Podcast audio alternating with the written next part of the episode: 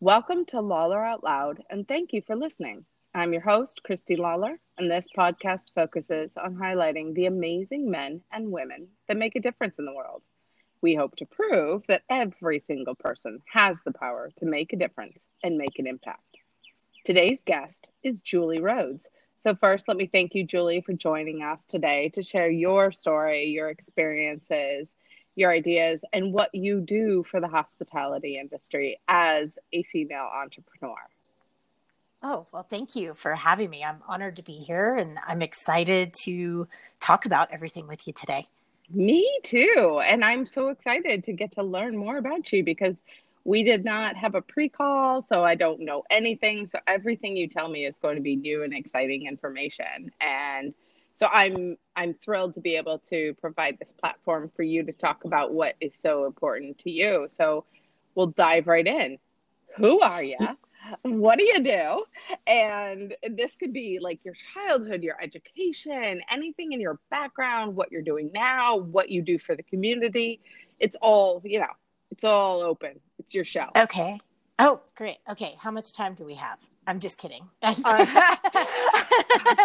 I I'm joking. No, I I'm, love I'm, that response. I I'm from the South, so I just go ahead and tell people up front that like, hey, I'm long winded. I love to talk about business. I, you know, of course, I love to talk about my story and what got to me to where I am today. So it's like you're going to get a lot here. So, I get it, girl. Uh, I'm not from the South, but I get it. I'm also quite vociferous yeah so i um i grew up um pretty much my entire life in dallas texas actually in richardson okay. to be specific it's like a suburb um in north dallas and um pretty typical kind of i don't want to say boring but you know suburban like childhood my mom was a teacher my dad um, was an engineer and um, i have an older sister and I, uh, my dad is also a retired army but we were lucky mm-hmm. enough um, that he was in the reserves the whole time um, when I was little, oh so we didn't have to move around, which is nice. Is, my dad is also a retired Army Reserves. Oh, okay, oh, we already have drill. Some, yeah, yeah. I mean, he was a weekend warrior. Yes, that's so funny. Yeah, and then I and, married an active duty Air Force yes, guy. yeah. So what I thought as just like typical you know when i got older and i would tell other people like what i did on the weekends when i was little they're like julie that's crazy what are you talking about like i i was um, my dad worked for a supply unit so I would help him. I would go to the reserve center with him and I would help him organize like gas masks and helmets. And, yeah. you know, oh my god, he would work on like Humvees and, you know, like two ton army trucks. And like, I, for me, it was just normal. For everybody else, they're like, what? What did you, what? Okay. so... my experience was a little different. My father, who was a banker by day and a weekend warrior, was the commander of a medical unit with zero medical experience, which makes zero sense to me to this oh day. oh my gosh. but we would go to like the parties on the base or whatever, and he'd introduce everybody to us as he works for me. She works for me. And I was like, oh, that was my first instinct of like, no, we work together. Like, yes. I was like, God, because you would see the look on these people's faces right? Because they're like, oh God, the commander, I, I work for you. Actually, I work for the commander in chief, but whatever. Okay, I work yeah. Yeah, yeah. technically, it was my first like inkling at like you know in my young childhood where I was like, okay, you work with people; they don't work for you. Even if you employ yes. them, you work with people, right? Yes. Yes, yeah. exactly. I, We're I going wish, into the ethos I, of my company. I, no, no, no, it's fine.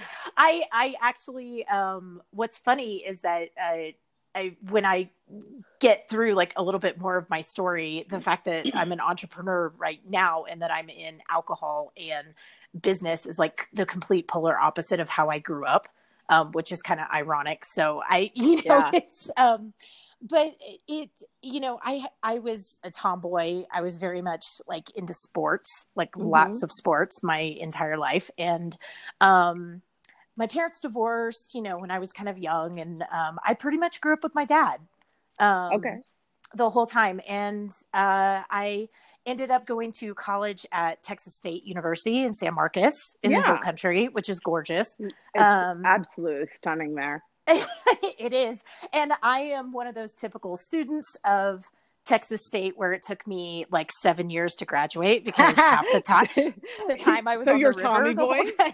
You're yes. Tommy boy. Okay. Yes. They're called doctors. Exactly. yes. Um, it is very hard to make it to class when you have a river running through your campus that you can go tubing on every day, pretty much. Girl, you're to the choir. I went to Arizona State. It's very hard to go to class when you're at the top 10 party school in the country. yes, yes, exactly. So I, the other caveat of that was that um, my dad worked very hard. Both my parents worked very hard um, uh, on their education, and education was huge in our household. So both of my parents have master's degrees.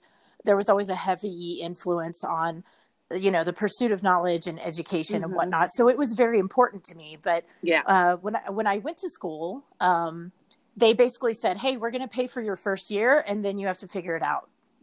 And so, Okay.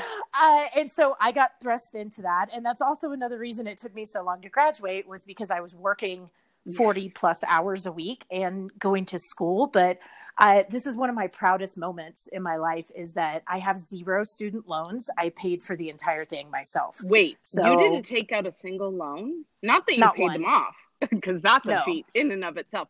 You seriously paid for your own education. Yes, That Yes. is incredible. applause. thank you. Big round of applause in the circular motion. I admire you. Oh my God, Thank that's you. amazing.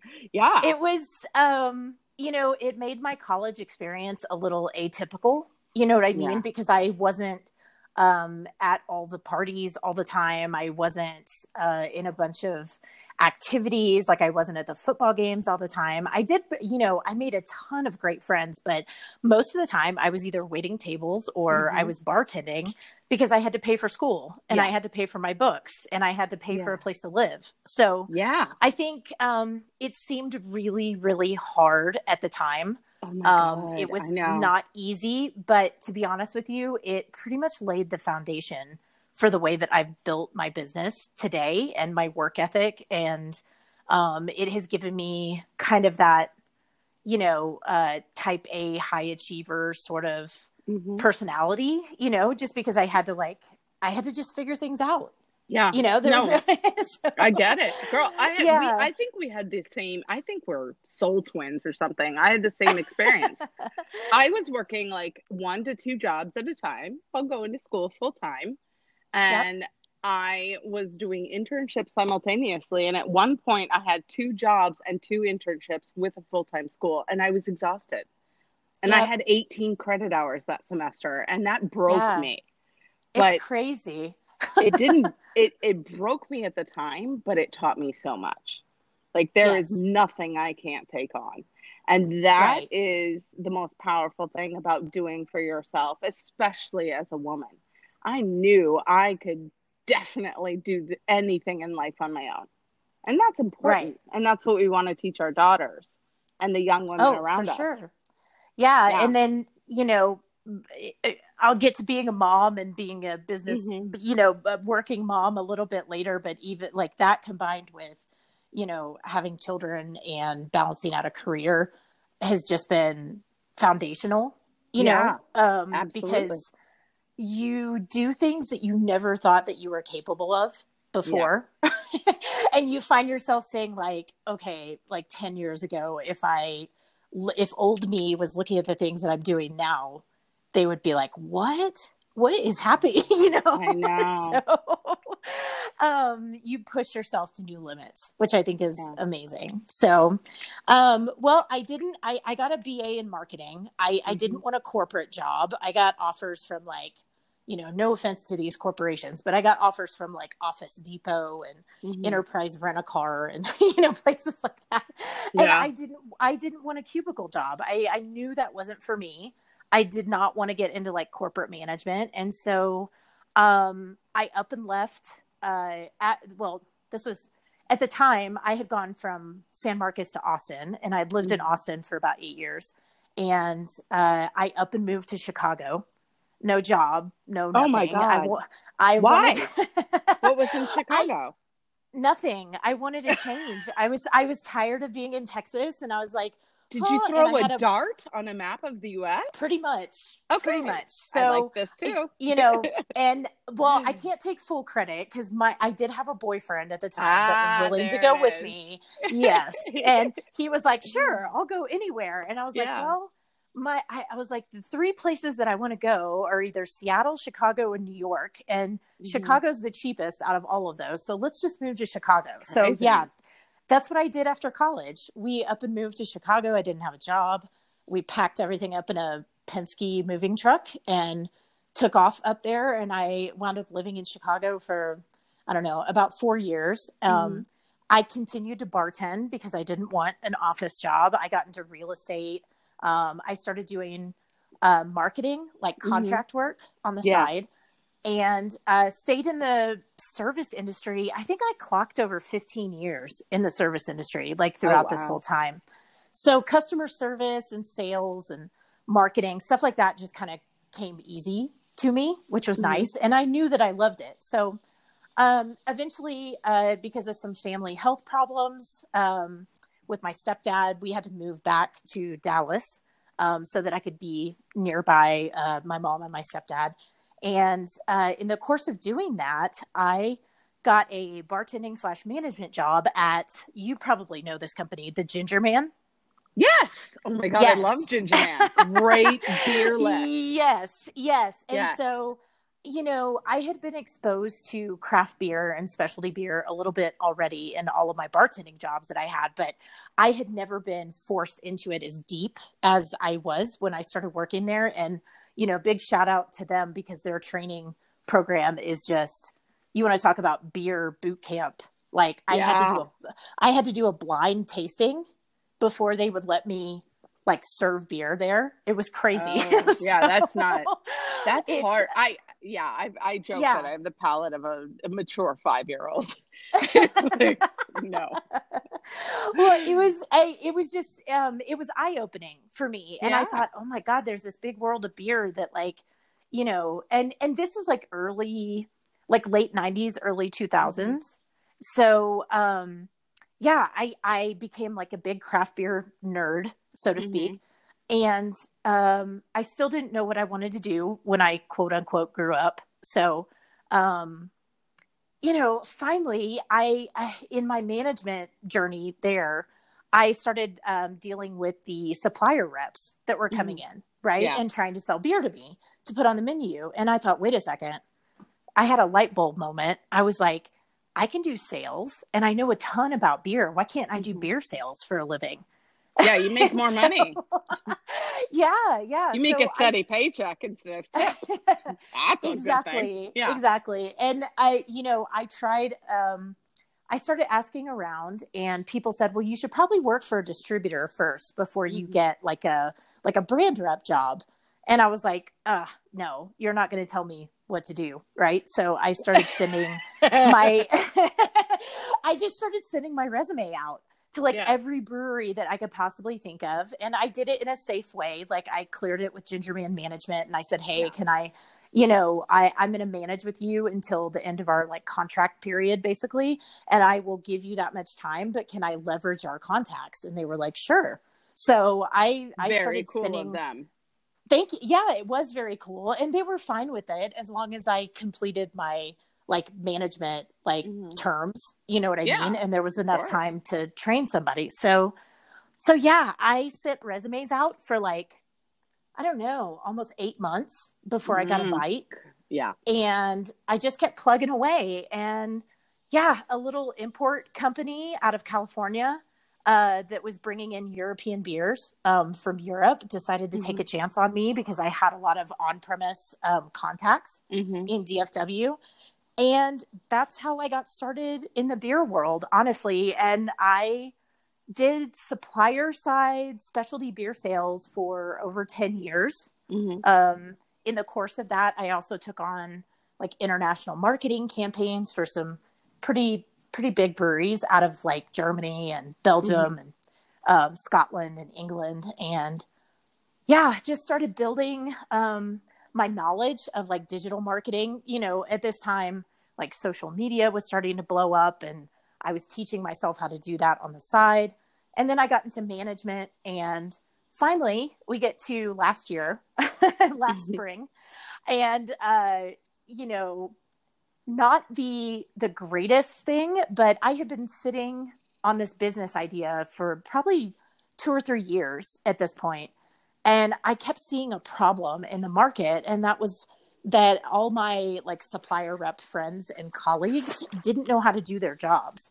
And their companies were not providing them any type of training. It was literally just like oh welcome to the team. Get out in the market and make it happen. Yeah go it was like a yeah like a sink or swim kind of thing. And oh. for anybody that's in sales or in marketing you know like that's not that's not easy to do right like just God, to get no. like thrown out to the wolves yeah, without not, knowing not if you doing. don't know the core elements of the brands you're trying to sell you come right, off like an exactly. idiot you reduce your credibility and yes. then the proposition becomes very very t- challenging yes and so i kept you know um I had quite a few friends in the industry, and I would watch these like new sales reps come on board, like for craft brands that were, uh, you know, aligned with my distributor, and I would I would get to know these other supplier reps just through, you know, affiliation with my wholesalers, and we would wind up you know coordinating and they would call me and say like how do i do this? How do i approach this? Mm-hmm. how do i you know get in touch with this buyer? Or how do i improve my relationship with this certain account?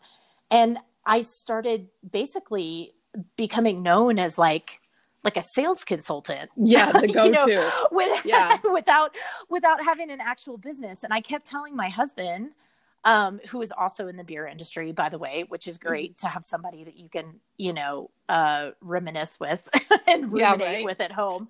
Um, and he's like, Julie, you need to just start teaching people because he knows how much I love to teach people things. Um, mm-hmm I'm just kind of a it's sort of my zone of genius, you know, mm-hmm. like it lights me up to like um work with people and for them to have like a light bulb moment. So yeah.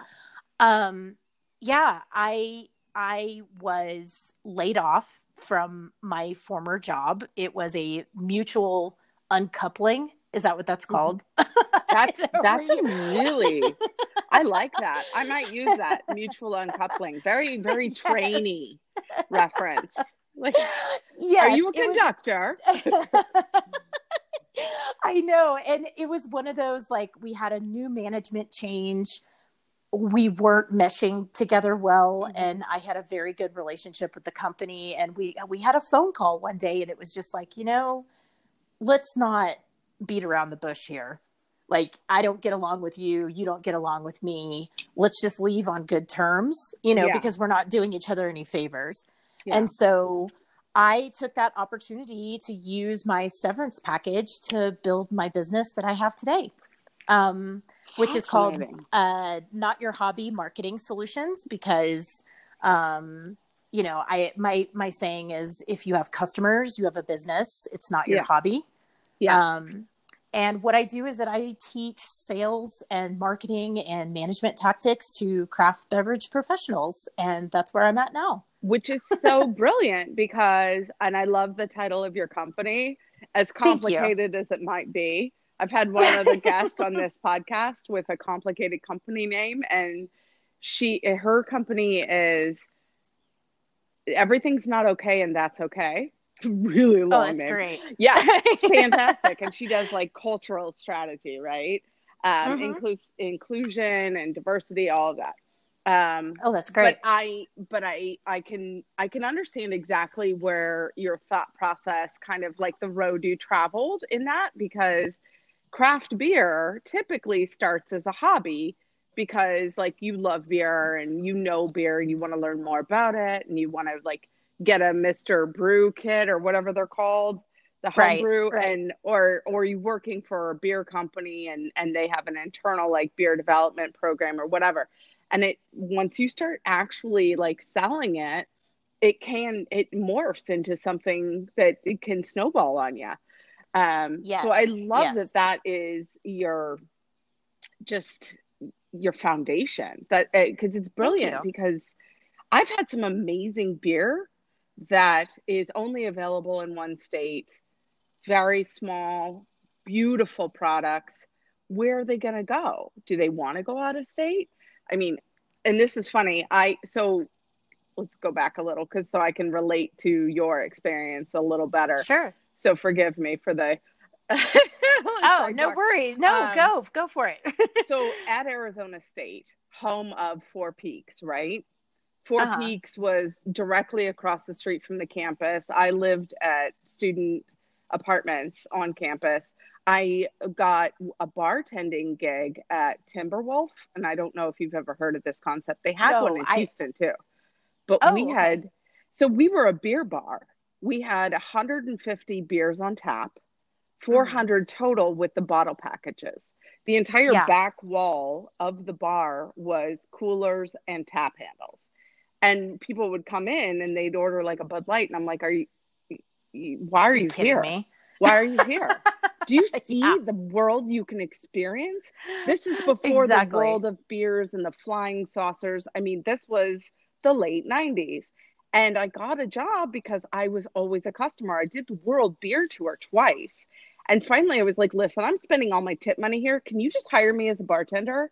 And they're like, you're yeah. really short. You're not going to reach a third tap. And I'm like, well, oh it's oh the 90s and I have platform sneakers. So I wore That's like amazing inch platform Skechers. And I oh my gosh. I loved it, but I learned so much about beer. And I loved Four Peaks and I would always go to their brewery because it was like walking distance from my apartment.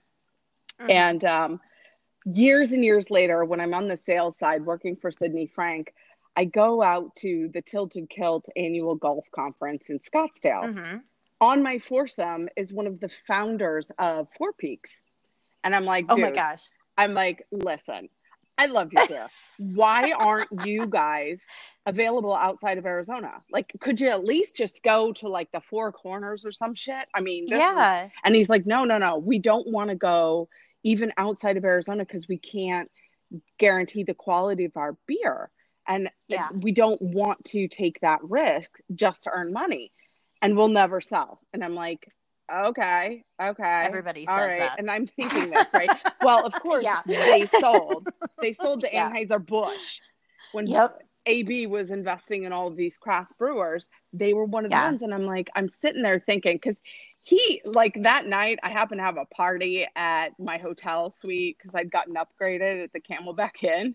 And oh, I, nice. they'd given me like this massive room with a private pool and a private room service server and because they ran out of space in the hotel but because of my status they upgraded me. So i called everybody i knew in arizona because i'm from there. I would have too and i'm yeah. like party at the camelback inn. I got a private house on the property with a pool and a hot tub. Y'all come over because i got liquor in the trunk of the car. So we had this massive nice. party. He showed up. Oh that's great.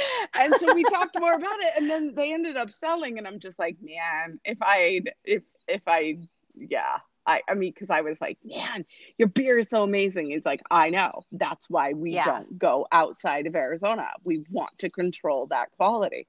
I'm like, I get it, dude. There's nothing like kilt lifter. There's nothing. Yeah.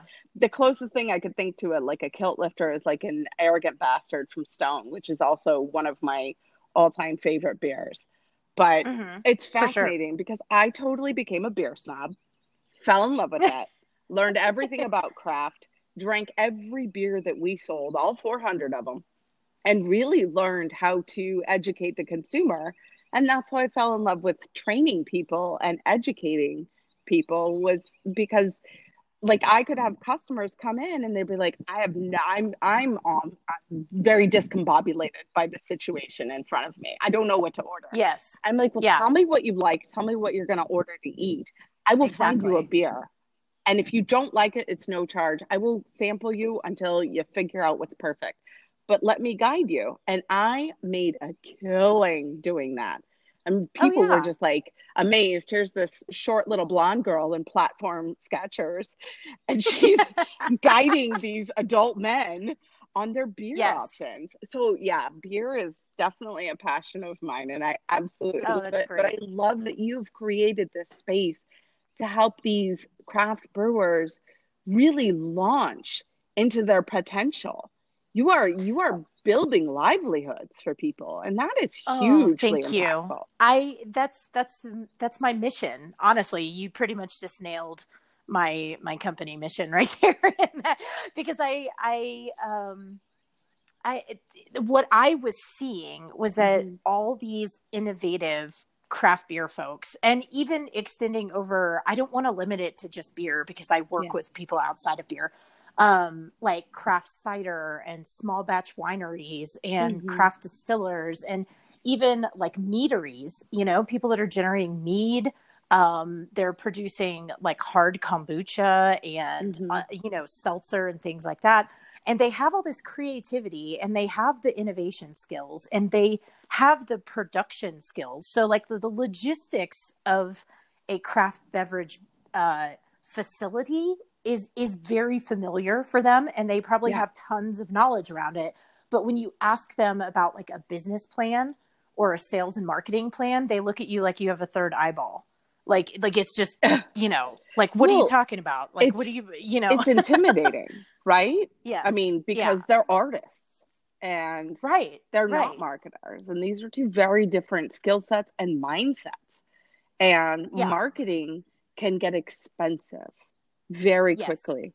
If you don't understand it, yes, very, exactly. very quickly. Yeah. Yes. And it, uh, to be honest with you, I almost think that my years of bartending like prepared me for this. And you're going to know what I'm talking about when I say this, because not only are you priming yourself for a sales environment, but in bartending, you're also kind of a psychologist yeah. at the same time. And so, yeah, right. you, know, you you're learning to deal with uh, people's uh, personality types. And, you know, mm-hmm. most craft beverage producers have that like DIY bootstrap.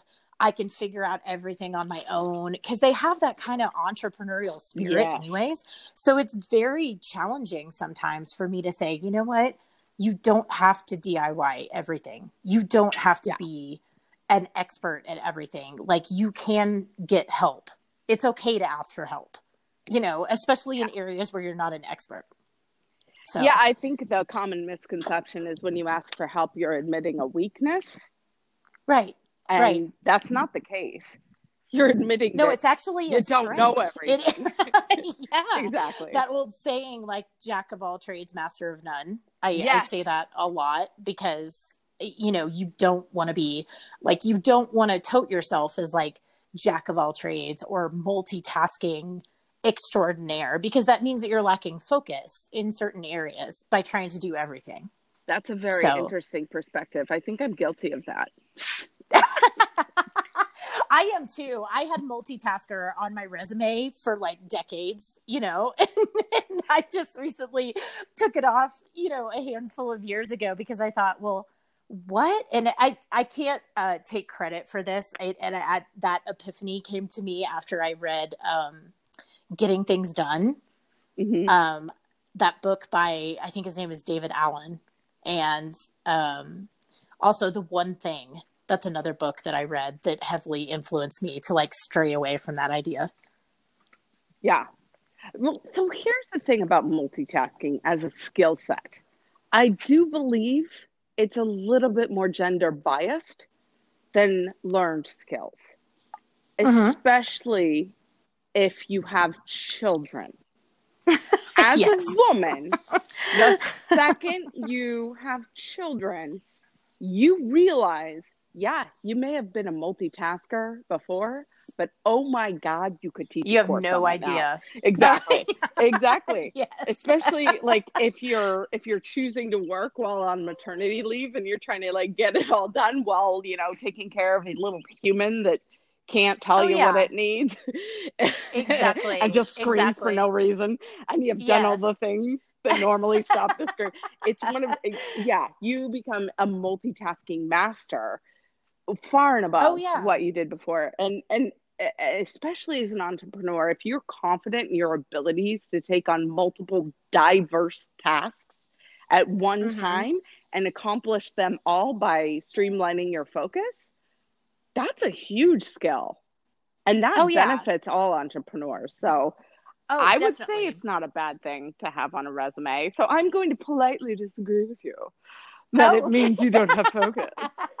I think it means. Well, thank you. That makes me feel better. Your focus. I, I can't channel my phone. I can, you know, I it's funny. The best analogy that I've heard for that, and this was from a, a blog writer that I follow, and she said at any given point in time, a mom's brain is like a jet fighter plane mm. cockpit. Mhm. You know, with like all the lights that are going off and like the switches and the buttons and like all the dials that you have to pay attention to yes. um and that at any given time you can like calibrate anything right Yeah. like going from one thing to the next but that your brain before you had children was more like a like a glider you Yes. know where you just have like one thing to focus on life is autopilot. For those that Yes, are listening that don't have children yet, life is autopilot before you introduce tiny nuggets into the world. yes Yes, Yes. exactly. And no offense to, you know, all the non moms out there. I'm sure there are millions There's of women that so don't many. have children that that are capable of multitasking as well. Absolutely. It just elevates your skill set. That's all. Because and I Yes. was one of those Yeah. I was one of those women that never wanted to get married and never wanted to have children. Obviously, Yeah. I did both. And I was like by by accident pretty much. Intentional Yeah. accident in some cases, but accident nonetheless. And I was like, wow, oh my God, my life would have had so much more disposable income and so much more total freedom.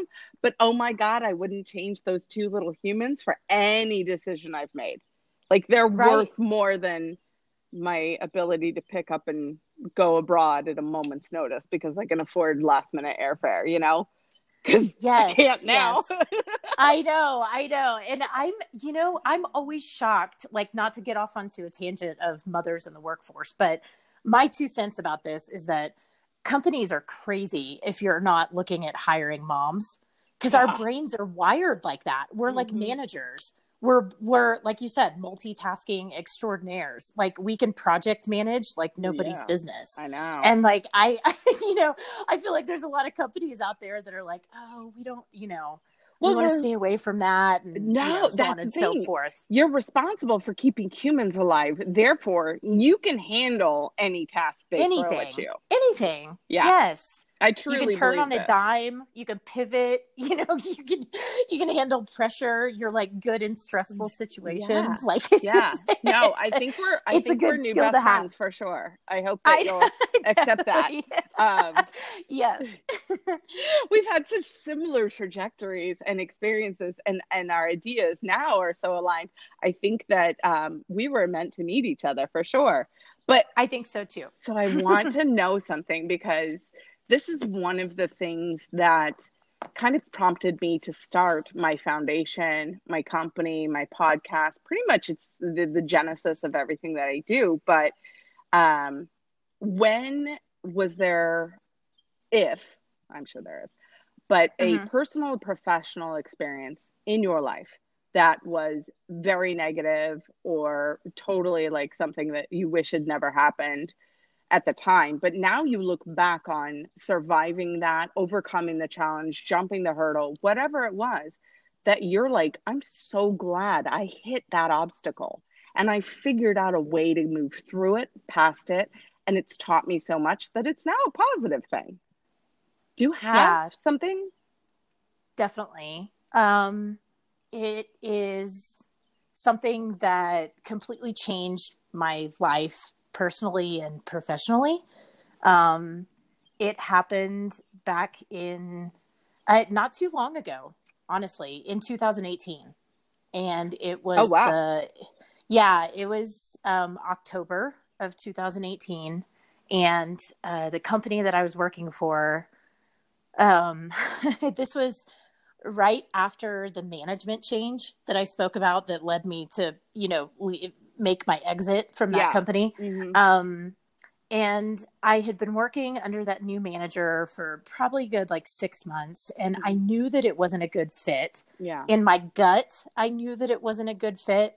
Um, there were some just, I don't know, big red flags everywhere Mhm. Yeah. right and it was causing a lot of stress um, on me it was causing a lot of stress on my marriage it was making me not fun to be around at home Yeah. um, i was working extra extra hard to prove something to somebody that w- i would i would never be good enough for him. Yeah. I, well, it and you probably didn't yeah. value his opinion in the first place. no, I didn't because he had less experience in the industry than I did, um, ah, which was fun as well. y'all, it's really a- hard to respect someone for a title when you feel like you have more experience and they don't value your contribution. Really hard to respect Yes. them in return.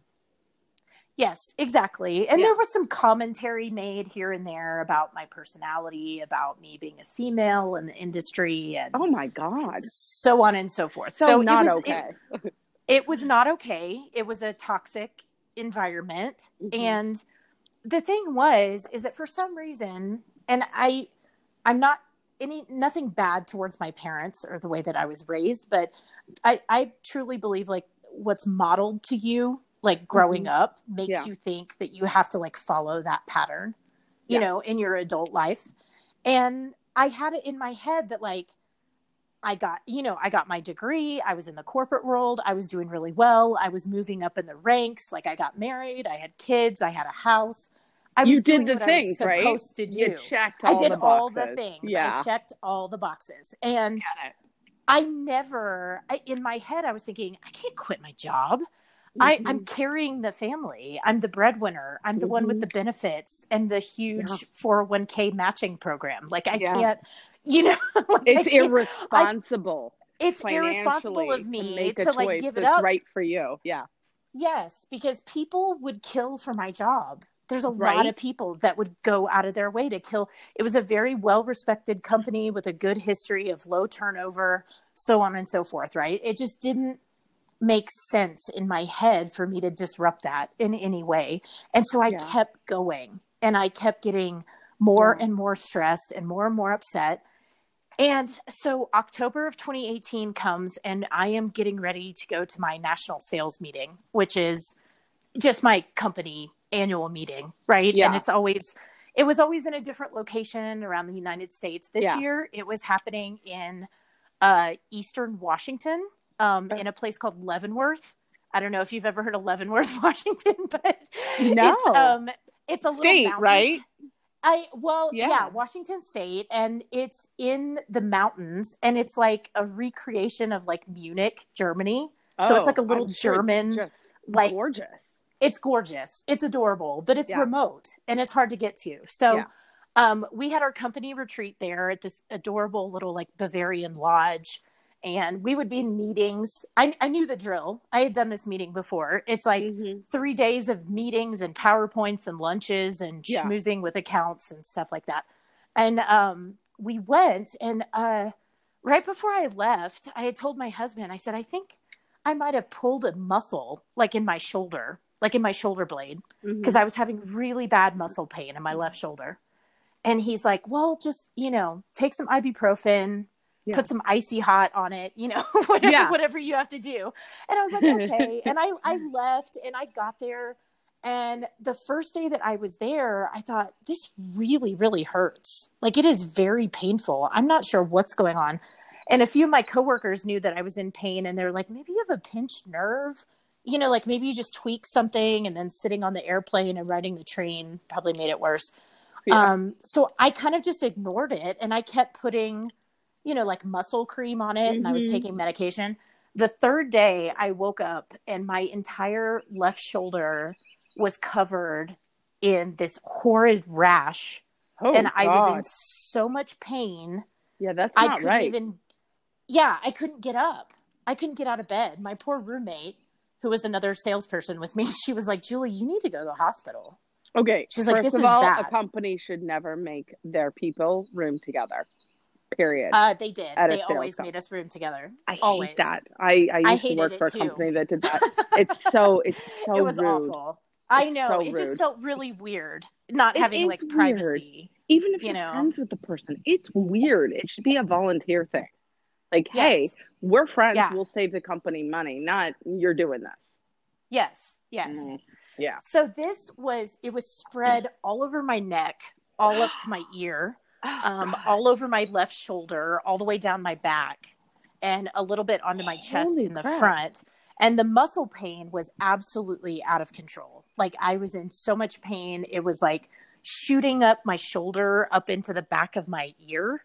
Like that's how bad it was. And so I had to go to this little rural emergency room in Leavenworth, Washington, while, while looking rest of my team- gorgeous. AF, I'm clearly. sure. Oh yeah, like I was, I was in prime condition here. So, um, I I was by myself. Nobody went with me. Nobody Oh. volunteered to go with me. Oh I went by myself.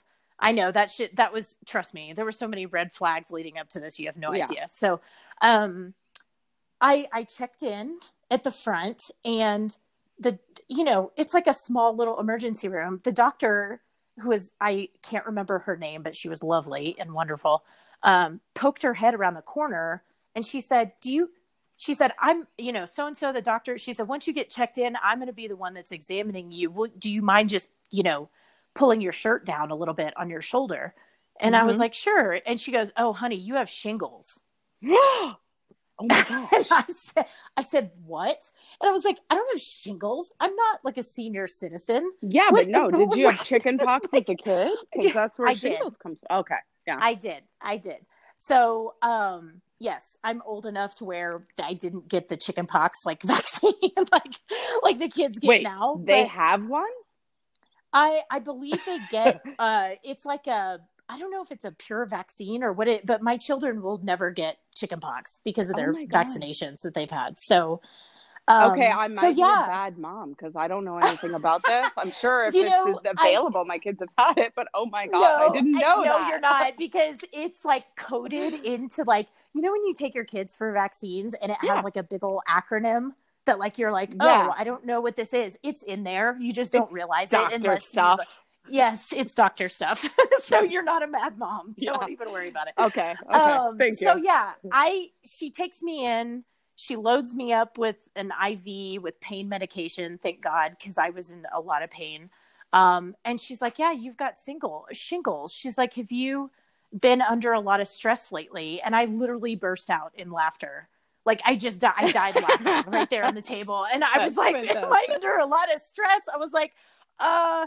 Yeah, I've got two kids under five. I just moved my entire family to Colorado last year from Texas. I was like, I hate my boss. And yeah, I'm still nursing. I was like, I, oh, bless know, your like, heart. I was like, uh, you could say I have a tad bit of stress and literally Yeah. was just like in tears laughing. Like Oh on her God. examination bitch. she must have thought I was out of my mind. No, she thought you were a mother who has a stressful job. So I contracted shingles because my job pushed me to the like absolute limit to That's where my insane. body was like, nope, Yeah. not having this. Yeah. Right. So Yeah. Yeah, Well, we know that, is- stress weakens our immunity, right? We know this. Yes. But yes, it's it's always a shock when it actually exactly manifests exactly. itself. Yeah. yes. So that was a slap in the face and an eye opener. And I won't go through all the gory details of like recovery. It lasted Thank more you. than two.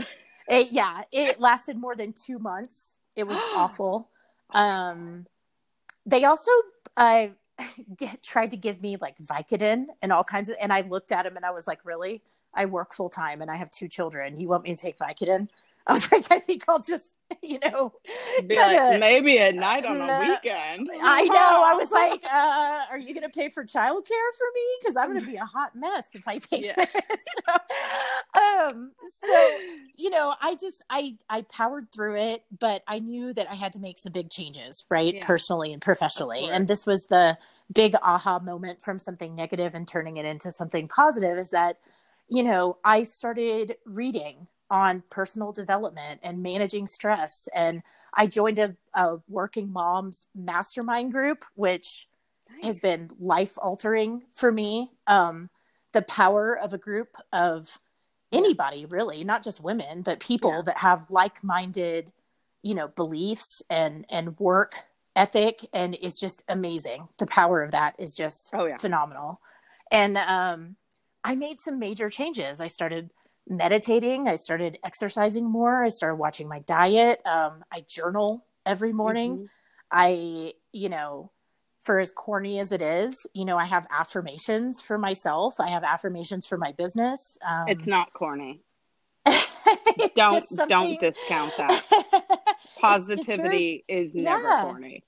It's powerful, and yeah, it gave me the confidence to finally say, "What am I doing? Like, why am I sitting on mm-hmm. this business idea? I am totally capable of doing this, yeah, and I'm tired of not being around um, for my family, yeah. and my body is telling me to stop and do something yeah. different." So yeah, that's my long drawn out story with that experience, but it really was a complete game changer. I am yeah. a completely different person today than I was just a you know, a handful of years ago and I'm a big proponent of personal and professional development and you know, um I'm a big fan of Kate Northrup who focuses on like body first, business second, mm. which I mm. think is just amazing. And well, you can't do I, business if you don't have a body. yeah, exactly. And I yeah. and I try to um it was just a friend of mine in the mastermind group that she one day she said, you know, I'm tired of um putting work before family and I mm-hmm. would rather put family, you know, like working for my family. Oh gosh, I'm going to mess this up the way that she phrased it. But she basically inspired me to say like i'm going to put my family first and design my work around family instead of the other way around yeah so yeah, yeah. that's that's so, where i decided to take the leap and and that's that's one that's a beautiful story um and i think that will resonate with everybody that listens to this episode because it is so true and real and Thank something you. that so many of us share and I appreciate you being so candid with your experiences. But I question because as an entrepreneur slash mother slash wife slash you know do the stuff that is required yeah. to do including the grocery shopping um how do you find the balance in creating time for your family with the demands of being an entrepreneur. And uh, you're are you a solopreneur as well? Yes, I am. okay, so that's even harder, right? Because I was a solopreneur yeah. for years and it, it's nearly impossible because you find yourself working 12 to 14 hour days if you're lucky. But it's yes. 7 days a week. Yeah. It's it's yeah. nonstop. And parenting, as you know, is a 24 hour a day job. Even when you're sleeping, you still have an ear open if a child starts screaming. So, yes. how do you balance that uh, unique situation where you are trying to create something for your business um, and grow it for your family, but also focusing on your family and putting them first? Like, how does that work? Because I still have, I'm asking the question honestly because I still haven't mastered it. I don't think anybody does, to be frank okay. with you. I don't think anyone does. I think it's an ongoing process. And, you know, um, my friend Beth Demmon did a great article on this about moms in the beer industry a couple years ago, and mm-hmm. it was very well written. And she asked me kind of a similar same question, and I told her, I said, I don't think it's a balance. I think it's a process of delegation and prioritization. Mm-hmm. And that's the best that you're going to get yeah. because um because it's just so I don't think there's ever like a bat like an even balance for work and family, you no, know. Something I, has to come first at every time. Yes, and you yeah. can chase perfection all you want to, but it's not you're never going to reach it you know no, so why yeah so why set yourself up for failure you yeah. know what i mean in thinking like oh i'm not good enough i can't do this how do other women do that how do other moms do this and business owners and it's just going to make you feel crappy and to be honest with you i did it took me a long time to learn that um, and that's part of my uh, personal development journey um, mm-hmm. that i've been on you know is to stay away from the comparison game with other mom entrepreneurs and solopreneurs that are you know doing this and um, you know you you can take imperfect action it's mm-hmm. okay to take imperfect action you know um, i always say you know action is better than 0 mm-hmm. you know like at least you're doing something but i think um, there's a lot of I don't know. Just uh, like I said, it's prioritization. So Mhm. that old business rule of like the 80 20 rule, that's like something that I like live and die by. Right. So Mhm.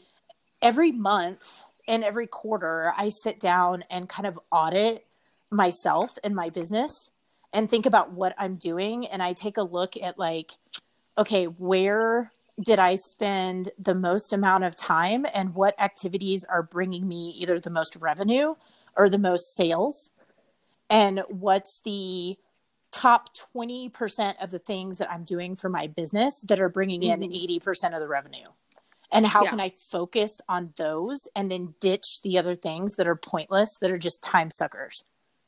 You know, so that I can Smart. spend more time with the family, right? Yeah. so um that and I've I feel like I've had to learn how to set myself up for success as far as like being realistic about my um limitations. Um Yeah. like if my kids are home and which, you know, pandemic, hello They all are. homeschool everybody's Right. home you know i'm like balancing all this out. I don't have childcare. I'm used to having childcare. This is like a whole new world for me. Yeah. um you know setting the expectations of like okay i might get 20 or 30 minutes worth of work done before somebody's like what are you doing? Hold me. I want to look at your camera i want to punch Yeah. your keyboard get me a snack I'm hungry. what's happening Yeah. yes So- I made this drawing for you. Appreciate every detail. yes, exactly. Just like they Yeah. know when you're doing something else. So I think Yeah. keeping my expectations very low for how much that I can accomplish while parenting at the same time um, has helped me sort of work through it. But um, I also, uh, you know, it's. Uh, I, I do like being around them. I, I have a nice home office, which is good, but um, I squeeze work into weird places. And Yeah. that's not the healthiest thing to do, but um, I keep telling myself, like, I'm still growing and I'm still building, right? So efficiency is not my focus at this point, growth is my focus. Yeah. so, I get that. you know, That makes sense. Yeah. And that's, that's the early stages of being an entrepreneur because your goal is to not be a solopreneur. right. It's just, you, like stage one is solopreneur, and then you move to entrepreneur, and Yes. yeah, then you can start delegating and outsourcing. But Yes. I, I Yeah. yeah, I've been through these stages, and it's not easy. It's No. for sure. it's not. it's and it's worth I- it though. It is worth it. And to be honest with you, I feel very lucky because I have technology on my side right now. I know that people that did this 10, 20 years ago, they didn't have the help, but I use a lot of like automation tools. You know, would I like to do all of my marketing like in person and, you know, live and, you know, all Yeah. that kind of stuff? Yes, I would love to, but it's just not possible at this point. So I, I lean Yeah. on technology quite a bit for like automation processes so that I can be present with the family, you know, instead of creating Facebook posts, you know, things Right? like that. I Yeah. know. Yeah. Does that help? Oh, I'm no, sorry. I- I, I, strayed off the question a little bit. No, it totally makes sense because I went through the same thing where I was like, oh my God, social media is taking up hours each day and it's not revenue generating. And that's right. stupid. Yeah. Um, it, it's a pointless activity for me if I'm going to grow my company. So I gave it over to uh, a member of my team and I was like, you are our social media manager. That's great. And I'm like, I hope to do that one day. right? I know. Yes. and and and i was like are you familiar? Are you comfortable with this? And he's like i'm comfortable with it. I'm not an expert but i'll figure it out. I'm like good. That's all i need. Good. That's great. that's Yeah. Uh, uh, because anything i mean oh my god. And now he does it like seven days a week Oh, that's Um, great. That's perfect. so yeah and it's off my plate the most beautiful thing it's off my plate I can't Um, wait. I'm like looking forward to that. Oh God. I mean, and there are companies that you can hire to do it for you. But the thing is, is you want to be able to control the content and the message, right. and you also want to have some control. and you don't necessarily have a crapload of money to spend yes. on developing your online audience. Because Yes. the whole goal is to drive them to your website to drive business for your company. Exactly. And so your messaging has to be you. It has to be authentic as the entrepreneur. It has to speak your language. And that's very hard if you outsource it. Yes, very much so. I I Yeah. actually teach that to my clients that I suggest when they're still in like the growth phase to you know kind of stay away a little bit from outsourcing your social media because it's your brand voice. You know, unless you have someone like within your company, you know, that's like very trusted that like knows your story and your your vision and the voice that you want to get across, then yes, go for it if they can help you, you know, but make sure that that person has a really clear understanding of what you want to get across to like Yeah. potential consumers. Oh yeah no i uh, he made he made one misstep and this is the funny thing.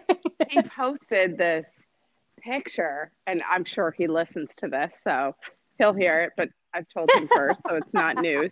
But he posted this picture with a quote from the wolf of wall street.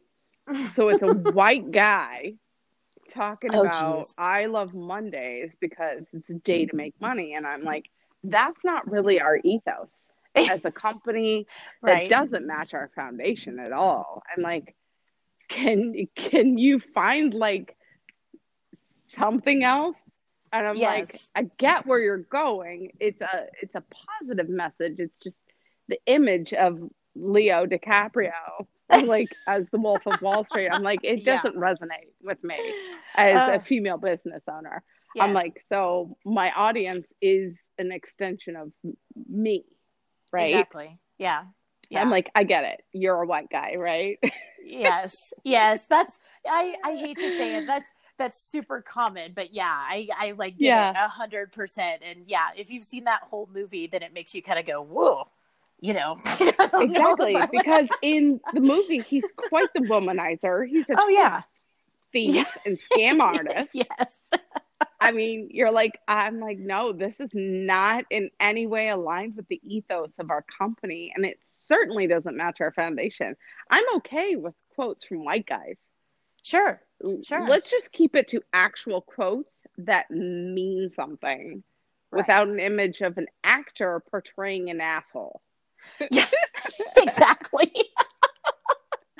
I yes, a hundred percent. Yes.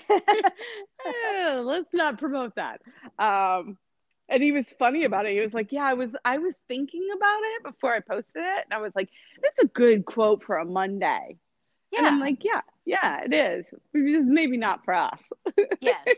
Exactly. We kept it up. I think it's probably still on our social media, but it, it was just one of those things where he laughed. He took my constructive criticism well. He does. He That's good. everything just like we have a very open and honest dialogue and i'm like dude i tell you when you're doing great and i tell you when you screw something up and i'm like this was neither Yes. this is just yes. kind of off That's good. yes. Yeah. No, I, I caution people about that all the time. I'm like, you know, just make sure that when you're, you know, posting that funny meme about beer people, like make sure that Yeah. you've clearly like thought this through before you Yeah. hit the button. like what's our goal what's our Yes. goal with this Yes, exactly. is it, exactly. is it gonna engage or piss people off I we know. really don't want the latter Yes. um that is that's hilarious yeah definitely don't don't outsource until you're ready um, Right. yeah and you're a marketer so you've got this anyway you're not Uh, gonna have to thank worry you. about it. I well, yeah, I I try you know, I don't uh, I try to stay modest about it because I feel like I'm always learning. Like that's one thing that has remained constant through my yeah entire life is that I find a lot of comfort in like the pursuit of knowledge. So I'm one of those people like I I take coaching programs and I soak up like digital courses and workshops and I love a good mastermind group and I read a ton. And um yeah, so I I feel comfortable with the marketing piece of it for sure. And even for as long as I've been in sales, I still get kind of nervous sometimes. Like, you know, when I'm going to sell to like a potential custom client and um, you know, but it's like an exciting nervousness, you know, Yeah. It- it's, it, which Yeah. is fine. So yeah, I, um, yeah. And, you know, a while back, like last year, I realized like I'm taking all these skills that I have for granted because I do them every day. And so to me, they Mhm. become commonplace. But there's a lot of people that don't know this stuff, and I need to start talking about it. And the more that I can talk about it, the better. Um, and Yeah, I love, Absolutely. I, again, I love that light bulb moment. Like when people are like, oh, that's how you do that. Or, oh, okay, I didn't realize that. Or, you know, you, we've gone deeper into something. And that just really, really lights me up and inspires me to do it even more. Yeah. No, absolutely. Oh my gosh. This is this is so much fun because we think we think so alike. It's so weird.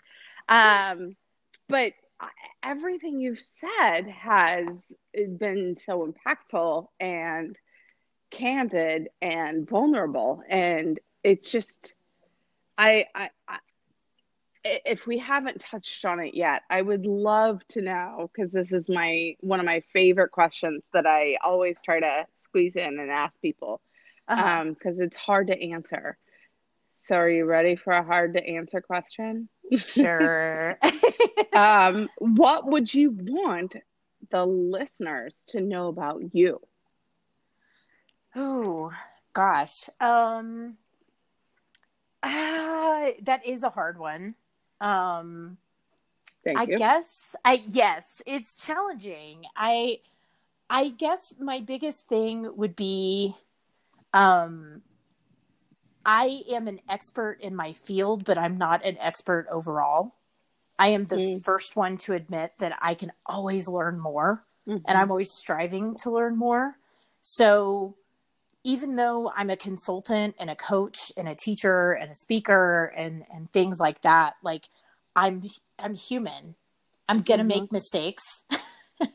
and I I realize that like um I guess entrepreneurship has also taught me that you need to stay humble all the time. Um oh yeah. and that you know nobody cares that uh, how many hours i put into building my website if my website sucks it sucks you know what i mean Yeah. like that's just It's true. like it's something that i had to learn and i think everybody has to learn that in in business and it did not i guess what i want to say with that is that it that kind of um perspective change did not happen overnight i didn't just wake up one day and was like, oh, I'm just going to take everything on the chin and learn to accept things, you know, and learn to accept my Mhm. mistakes. Like it was a long, drawn out process. Um, I guess the other thing is that um, I I don't I I, I have a potty mouth. so if you work with me just expect you know expletives to like fly. It, that's just the way i am. I'm unapologetically um an extrovert and long-winded and i curse a lot. So that's just um i usually only do it when i'm trying to get my point across about something that i'm really passionate about. It just kind of happens. Yeah. um you know i'm i'm not uh secretive about the fact that I'm a working mom and that I work from home. And if you can't handle that, then you should probably work with somebody else because I'm not in a cubicle. I'm not in a soundproof room.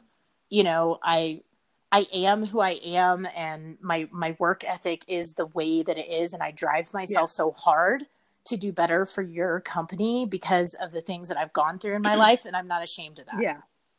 Well, experts So- often don't sit in cubicles anyway. So I know, I know right? yeah, if you're Um, good at what you do, you don't sit in a cube. Yes, yes. And I think Yeah. um on a personal note, you know, I'm a sci-fi nerd, like a big one. Um that's something that I don't tell a lot of people about that like, you know, I would rather watch like an Avengers movie than like a romantic comedy. Um that's just that's just me. Um I love it. Yeah. that and you know uh, i don't know i've i've um gotten to the point and I don't know if this happens when you turn 40. I don't know what the deal is, but like you get to a point where like I turned 40 and I was like, I don't give an F about anything anymore. I don't care about what people think of oh, me. girl, that happened to me too. I was like, I'm sliding You hot know? sideways and unapologetically into like my I next yes, decade. I'm I'm taking Yeah. risks. I'm putting myself out there. I'm tired of playing Mhm. safe. If you don't like what I'm wearing or the way my hair is or you know, if that bothers you, I'm probably going to dismiss you pretty quickly because I'm Yeah. doing my thing. And Because I'm, I'm, totally okay with your hang up. yeah, it's fine. Yeah. Yeah. so um that's a really hard deep question i hope that that covered a little bit of it i feel like Oh my god, I'm think of something you in hindsight. It beautifully. okay Yeah. thank No, you no, no. Because it's it's a it's a hard question because it really makes you think internally. How do I answer this? Because it's not an easy answer at all. yes Um, but it, it gives insight into your character and who you really are. And the way you answer that question really provides the authenticity and credibility to the rest of your story too because it's it's one of those like it's like a window that's been unfogged right Yeah. Yes, Yeah. thank you. And I love that you said vulnerable and candid earlier because I'm also a super huge like fan of Brene Brown.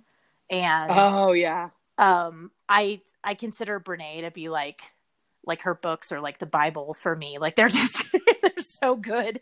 And you know, that vulnerability has been a concept that I have battled with my entire life. And Wow, I'm yeah. still just like getting the hang of it. But when you really like embrace vulnerability and you know, she talks about shame as well and things like that. And it's Mhm. just um when you can wrap your head around that concept, it is such a game changer.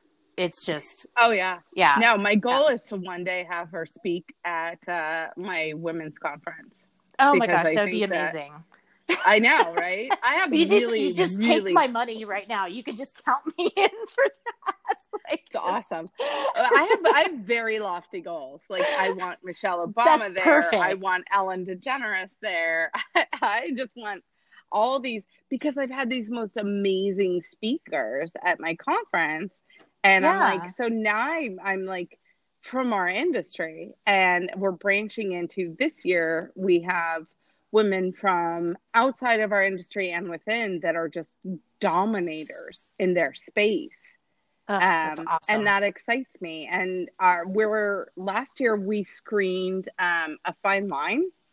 Mhm. Joanna James made this movie about um, women as executive chefs to shed the light on the fact that out of all the executive chefs in the world, only like seven percent of them are female, yeah. which is crazy when you think crazy. about women are taught to cook, but that we can't cook professionally. It's like yeah. really what the shit?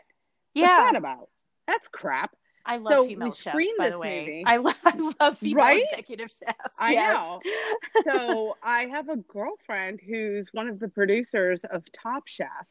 And I reached out to her and I was like, "Hey, I I've had some top chefs on my podcast. I would really like to have a female top chef at our conference." So she reached out to a few of them.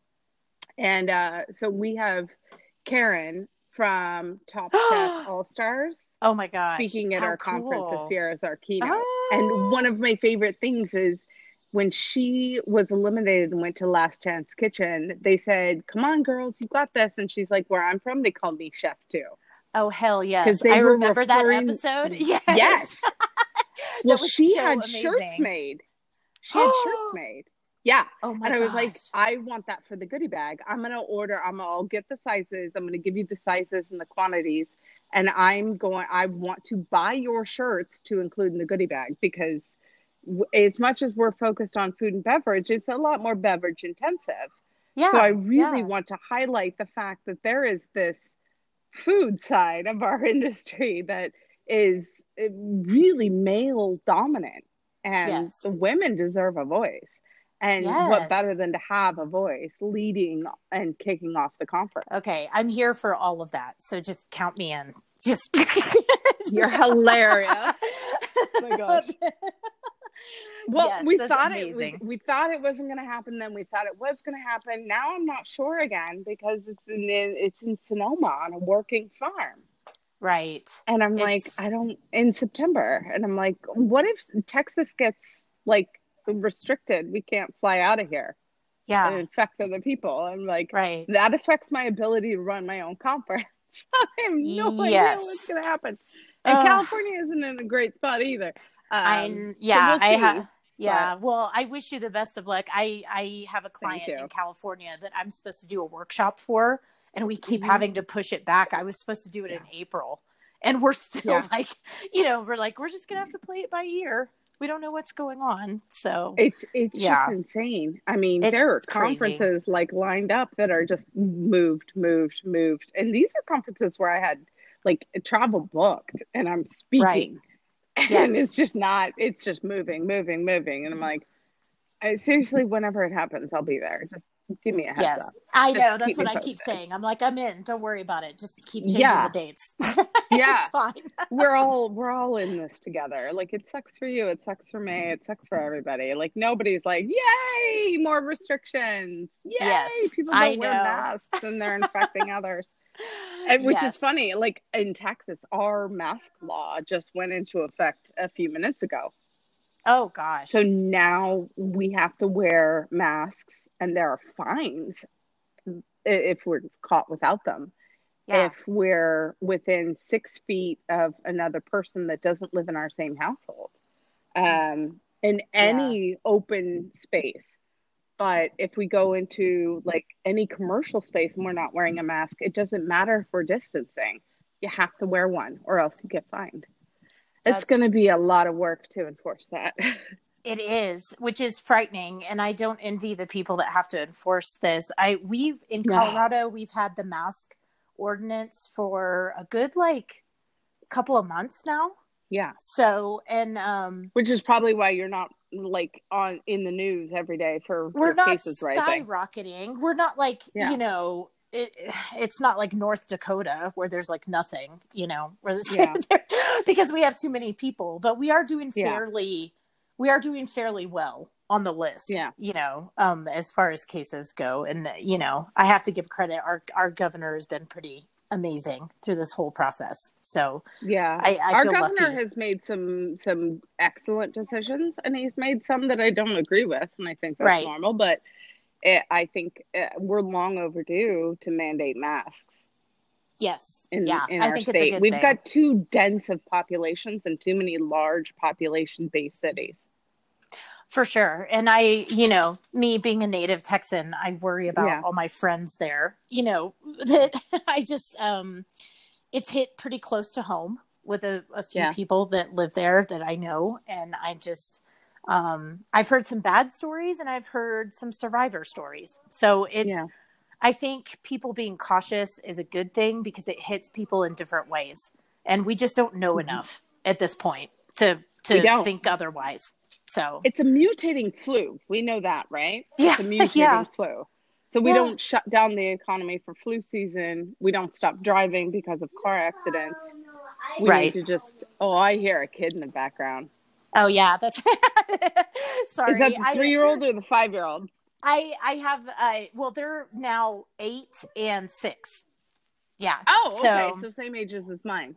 Yes. Yeah. They're a little bit older. They just uh had birthdays recently, pandemic birthdays. That's always interesting. You know. Yeah, mine are doing it too. That's hard. You know, they get like the drive-by birthday party. Um that was not in the cards, you know, uh I last year, but it's okay. So they're awful. they're troopers to be honest with you. Yeah. I think they've they've handled it really well. We've had a lot of adult conversations with them, which is, you know, something uh, it's it's a whole new ball game in the way that we discuss things with them. So it's been interesting to Mhm. navigate. Yeah. Yeah. Yeah, we're just really, really honest with our kids too, because I mean, they were really disappointed when our annual big summer party was canceled. Like, Yeah. we're not doing Lollapalooza for the first time in 16 years. I love that you call it that. That's great. Oh, girl, you have no idea. Lollapalooza is an event. It's insane. Oh, that's fantastic. I mean, we usually have like a hundred and hundred to 120 kids plus their families. oh my gosh, that's Yeah. crazy. That's Yeah. crazy. It's catered. It's a big thing. Um, How It's not cool. happening this year. Yeah. Ah, well, I wanted to create an experience for my kids that they would always be like, "Yeah, my parents went all out for birthdays." Oh yeah. Um, yeah. My mom did too, and my husband kind of makes fun of me for that because I do go like I love going all out for birthdays and holidays and stuff. And Oh, I'm yeah. like, hey, I'm like I turned out pretty good, and that's what my mom did for me. So you know, Yeah. stuff it. It's your own. Your birthday is your own personal holiday. You have to celebrate it wildly because if you don't, no one else will. exactly. So do it. You Yes. once. Yeah. I know, right? yeah. No, Lollapalooza in its genesis was just an adult drunk fest. And uh, once we had kids, we had to figure out how to make it um, a little bit more approachable. Yeah. Our first Lollapalooza, when my oldest boy Keegan turned one, still a drunk fest. Yeah. People were there till 3 a.m. Yep. puking in the grass. Oh my god. He was long asleep. It was Yeah. fine. We're just like, oh no, it's Lollapalooza. There just happened to we're, we're gonna sing happy birthday to the one year old kid that now lives here. Um, but that's just a blip, and you know, the drinking games will continue. Don't Yes. worry. Um, so it's a little different now, but there's still there's still an adult tent full of plenty of adult enjoyment activities. Um, That's fantastic. but yeah. So thank you. Thank you. It's just, you know, we'll return in 2021, hopefully. This shit has to end. It's ridiculous. Yes. Um, or we have to just change our approach to it. And I think that's probably easier this shit isn't going to end. We just need to change our approach. We need to just be more personally responsible. I don't know why people aren't practicing that as a basis. I don't either. My take on it get is that it's a piece of fabric. Like, who gives Mhm. a flip? You know, Put like really face. Yeah. on your face. I love, I love that graphic that's you know circulating on social media that says like, you know, you don't wear your pants with your junk hanging out. So you know, Yeah. Don't wear your mask with your nose hanging out. yes, Yeah. exactly. I know. And then like except my my my soon to be six year old really does wear his pants with his junk hanging out. He finds it entertaining. Um yeah, we'll have to sidebar. My husband just got these like masks for kids that are Uh-huh. not masks. They're like um you know when you go skiing or snowboarding and you wear that neck cover that pulls up over your face. Yes, These yes. have ear holes for kids. oh my gosh. So they put it over their ears, but it's a full neck face thing, and then they can pop it down and pull it up. And they look like ninjas. So they want to wear it, and Oh. tons of colors. My husband bought like three or four for each of the boys, that's and they were so excited trying them on. Like my little one is doing like ninja poses. He's like, "Yeah, I look pretty badass," and I'm like, I- "Yeah, you do." I might have to invest in those because we actually. uh, What's funny is that um, it we had some ninja masks from the dollar store that we got like years ago for Halloween, and I was actually putting those on the boys when this whole thing started, and we Hmm. wore them out so much because I washed them that they just like disintegrated. So I'm in need of a good ninja mask replacement. yeah, go to Amazon. Um, I I don't know what they're called, but I'll text you. I'll look it up. Okay, um, okay, and I'll text you. But yeah, and the kids were excited about it. that's fantastic. It okay, might, that might be a good. good option. Yeah. yes, definitely. Um, but before we end, you have to tell me how you want people to best reach you. Okay, it, it's pretty easy. Um, I usually tell most people just go straight to my website, which is www.notyourhobby.com. That's the best way to find me on every like level because again, I'm a solopreneur. Everything goes to me. So you Yeah. can find my email address. Um, people can email me directly if they want to. It's just Julie, J U L I E, at notyourhobbymarketing.com um, feel free to reach out to me. I, I love awesome. it. I love hearing from people. That's fantastic. yes, and um, I am all over social media as well. Um, and I my handles on Facebook and Instagram. I'm not really a Twitter gal. I just kind of I don't know. I I love visuals. So I'm more on Facebook and Instagram. Uh, the handle is at Not Your Hobby Marketing, and then mm-hmm. it's also um, at Not Your Hobby Marketing Solutions on LinkedIn. You can find me. I'm all over LinkedIn as well. Um, yeah, and I would love it if people would join my online community by signing up for my email list. Um, if you're part of, you know, the beverage industry at all, or marketing or sales or whatever it is, um, mm-hmm. I give out all kinds of freebies to people on my email list. You get special discounts on my programs, um, and you get a ton of resources that have to do with like growing your brand in today's market. So yeah, Perfect. it'd be great if they could That's join awesome. me over there. Yeah. Yeah. No, I'll definitely uh, I'll add that to your bio too, so people can just simply click on the link when they listen to the show. Sure. And I want to thank you so much because you have given me a great episode. Um, well, thank you. Your content, your vulnerability, your honesty, your transparency.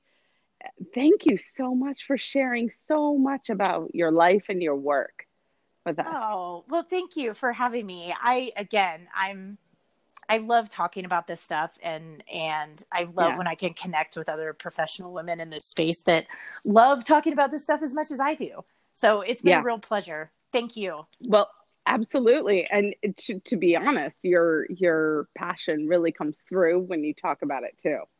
So Oh, thank you. I hope that comes absolutely. across to everybody. so. I, how could it not? I mean, I'm not even going to worry about somebody that's so obtuse they didn't catch it. But thank you again. And thank you all for tuning in to Lawler Out Loud, mixing up the mainstream.